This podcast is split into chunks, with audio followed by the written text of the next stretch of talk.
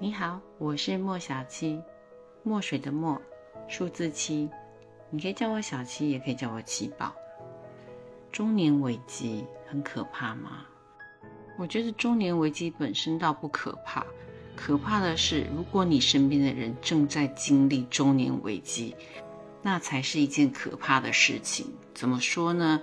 生活过得好好的，到了中年，我们就说三十五岁好了，有一天。当你睡醒了，突然发现身边这个人跟你一样，有明明是在中年了，有中年人的外表，心态心智却突然退化成十五六七八岁。不只是这样，行为、心智、脾气、情绪，除了样貌，其他的全部都好像回到过去一样。你能够不惊恐吗？重点是这样子的状况。不是二十四小时，是时有时无，时发作时不发作，简直比患有癫痫症的人还难预测。所以我觉得中年危机真的很可怕。我身边有好几对朋友，婚姻关系真的差点出轨翻船，都是在先生经历中年危机的时刻。为什么男人的中年危机就震荡这么大呢？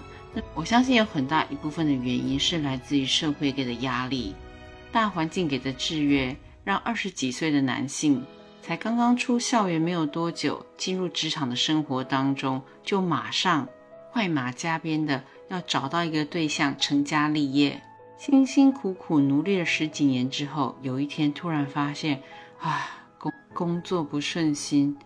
小孩不贴心，老婆不放心，父母不省心，自己呢肚子凸了，头发少了，爬了几节楼梯喘到不行，抽了根烟，低头思量，难道我的人生就这样吗？不行，我我要找回那个鲜衣怒马少年时的自己，瞬间也不用看什么养生频道，不用人督促，自己努力的上健身房擦生发水。卖掉了小时候一直保管到现在珍藏的机器人模型，大手一挥买了一台两人座的敞篷跑车，一路的往跟世界宣告：我不是中年男人，我还非常的有青春魅力的路上奔去。殊不知，这样的行为在明眼人的眼里面，简直就是三岁的小孩在寂静无人的街道上，两个口袋放满了现金一般的惹眼。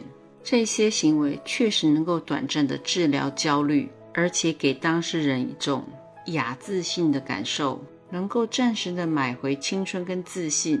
我很喜欢车子，也常常会参加一些定时的车聚。车聚当中大多数是男性，中年男性。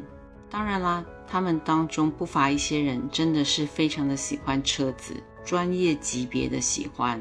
他们对于车子的构造、历史乃至车厂都有一种无比的热情，真可谓行走的车子百科全书。其中也不乏一些一眼望过去就知道正在经历中年危机的男士们。星期六早晨五点钟的车距，开着敞篷车，历经了半个小时，到达了车距的现场，头发居然还是一丝不苟。你可以想象，他一定是半夜三点就起床在梳头。而看他们开车的模式，通常都是快很勇，不怎么讲开车的技术。他们追求的真的就是速度与激情。我就曾经被一个患有中年危机病的男士挑衅的问：“哎，这个车距，一个女孩子干嘛来呢？”我只淡淡的回答了他一句：“那真不好意思，破坏了你们这些热血少年的聚会。”他一秒恢复正常，他说：“我不是这个意思。”我没有歧视你，我只是觉得女孩子一般开车不是太快，怕你速度会跟不上。唉，殊不知我是这个社团的资深会员呢。当然啦，我非常明白他那些没有说出来的小情绪，青少年那股冲动热情，不顾一切豁出去的生命力，是这群中年大叔的追求。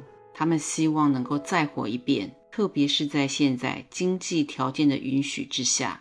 曾经有过的美梦，真的美梦成真。而在他们眼里面，老僧入定一般的我，在开车这件事情上面，追求的是诗跟远方的意境，当然跟他们不一样啊。但是又没有脸承认，所以就显得很扭捏。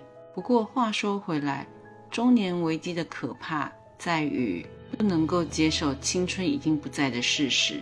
如果只是短暂的回忆回顾，又或者短暂的重温一下那个阶段的生活，是对于往后的生命来说，未尝不是一种滋养。用现在的自己满足了过去未完成的梦想，去经历一次，然后完整的放下，再继续大步往前，迎向未来的生活。是我也看过很多人在中年危机就嗯重新洗牌他的人生，然后越过越差。各位亲爱的男性朋友们，如果哪一天你一觉醒来，发现身边的老婆样子没变，声音没变，但突然之间她的行为举止回到结婚前，你会不会又惊又喜？我相信瞬间是的，因为哇，那个好可爱的小女人又回来了。但是。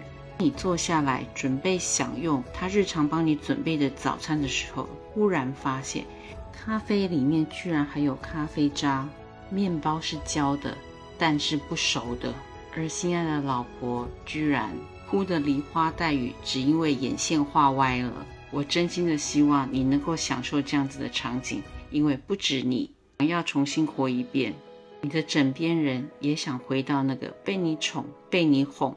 被你捧在手心里呵护的日子，所以请你们适可而止吧，不要把短短的中年危机硬生生的活成婚姻危机，再更高深的晋级为人生的危机。如果真的是这样，那你不如去开养鸡场吧，我相信你会很成功的。我是莫小七，如果你喜欢我的节目，请你顺手按个关注，点个赞，收藏订阅，我们下次再见。